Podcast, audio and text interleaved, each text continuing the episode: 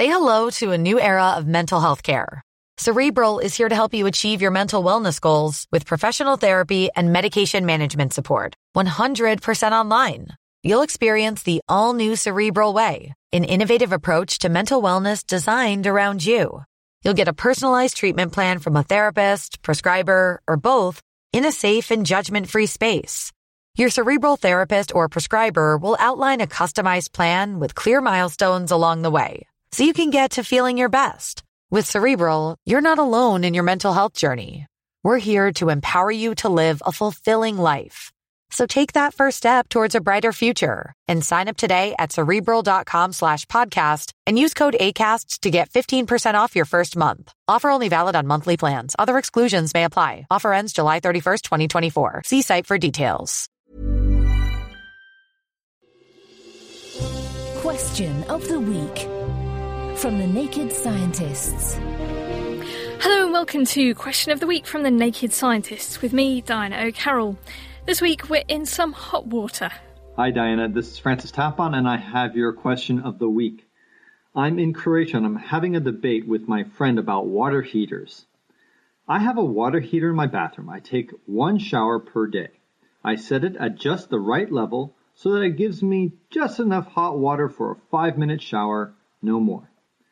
My friend says I'm being inefficient and I'm not saving enough energy.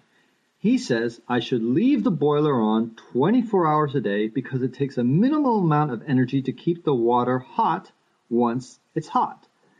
If I turn it off, the water cools and then must be reheated from scratch, requiring far more energy than if I had left it on all the time. So, who's right? Does it use less energy to keep hot water hot or heat it up from cold only when it's needed? My name's Hugh Hunt from the Cambridge University Engineering Department. Well, this is a very interesting and topical question.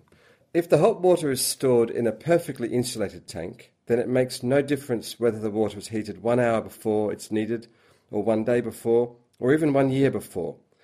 There's nothing at all to be gained from heating the water up 22 hours in advance, but that requires that the insulation is perfect. In reality, insulation is not perfect, and the water heated in advance will lose some heat, and this heat cannot be recovered. It's the same as when we're boiling water for a cup of tea. If we boil the water when we need it, well, that makes sense because the kettle is not that well insulated. If we boiled the water an hour in advance, the water would be cold when we needed it. But how much energy wastage are we talking about? Well, suppose a five minute shower uses 60 litres of water, which is about right, and suppose the water is delivered at about 40 degrees, which is about right. And in the winter, the water is cold, somewhere around zero, which is sort of about right. So we're talking about 4 kilojoules per degree per litre of water. Now, suppose the tank loses maybe 10% of its heat in 24 hours. Well, then that's a loss of getting up to one megajoule of heat. That's equivalent to running a, an electric kettle for six minutes, enough to boil the water for several cups of tea. Uh, so, if you're the kind of person who's bothered not to overfill the kettle when making a cup of tea, then you should certainly follow our Croatian friend's example and only heat the shower water when it's needed. As no water heater is perfectly insulated for your shower water, it's most cost effective to only heat the water you need. On the forum, Giza said that the most efficient water heaters probably aren't geared up to be the most efficient water storers. Percepts also said that insulation is the key, but that hot water showers were for wimps. Ron Neunesen on Facebook said that his sun collector keeps the hot water hot, which is even more efficient.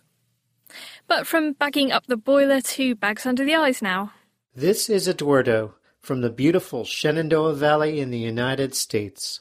And my question is why does a lack of sleep cause dark circles under the eyes?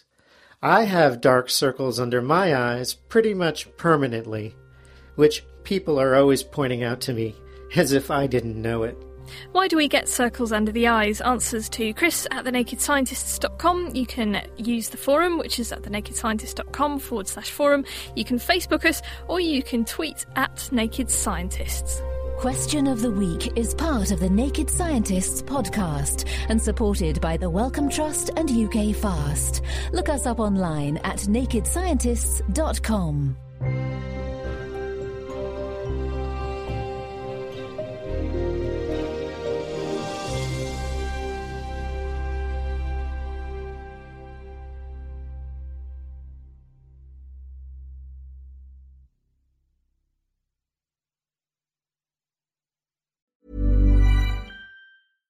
Thinking about your next career move in research and development?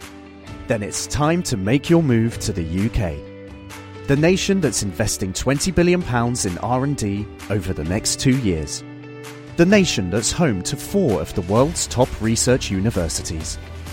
The nation where great talent comes together.